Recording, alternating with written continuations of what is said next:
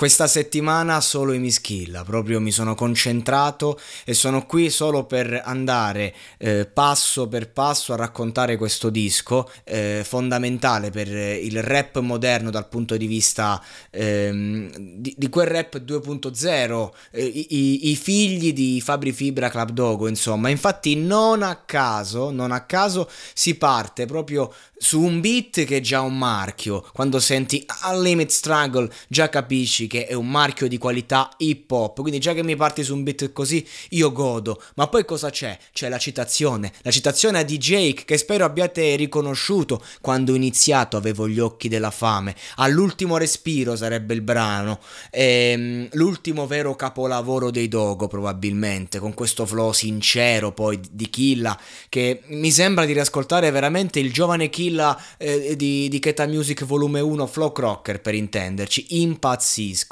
E, e ti fa capire, prima di quel locale al centro, l'ho fatto al centro sociale. È una strofa in cui racconta quello che è stato Emilietto Lo Zarro, le palle che ha dimostrato, il cuore di sto ragazzo, il talento grezzo, il, la voglia di emergere, il, il, ragazzo che si vestiva diverso dagli altri e che quindi non poteva fare l'hip hop, però spaccava in freestyle meglio di questi puristi di sto cazzo. Eh, un, un ragazzo che poi ha fatto la hit e poi ne ha fatte tantissime e poi è cresciuto adesso ormai è un uomo e sta vivendo appunto una fase 2.0 e non lo sa manco lui dove andare a parare. Allora torna a fare quello che sa fare meglio, ovvero il rap. Esce con un disco con Jake e poi fa eh, eh, Keta Music volume 3.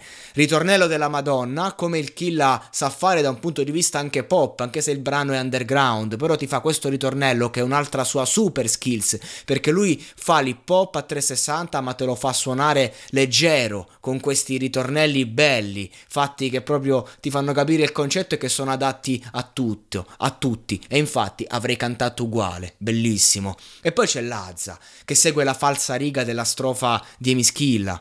Ci racconta un'altra storia, una storia simile, ma da una prospettiva diversa. È lo schiaffo del soldato, dice. Ma a fatti concreti parliamo di una storia che è quella dell'erede designato.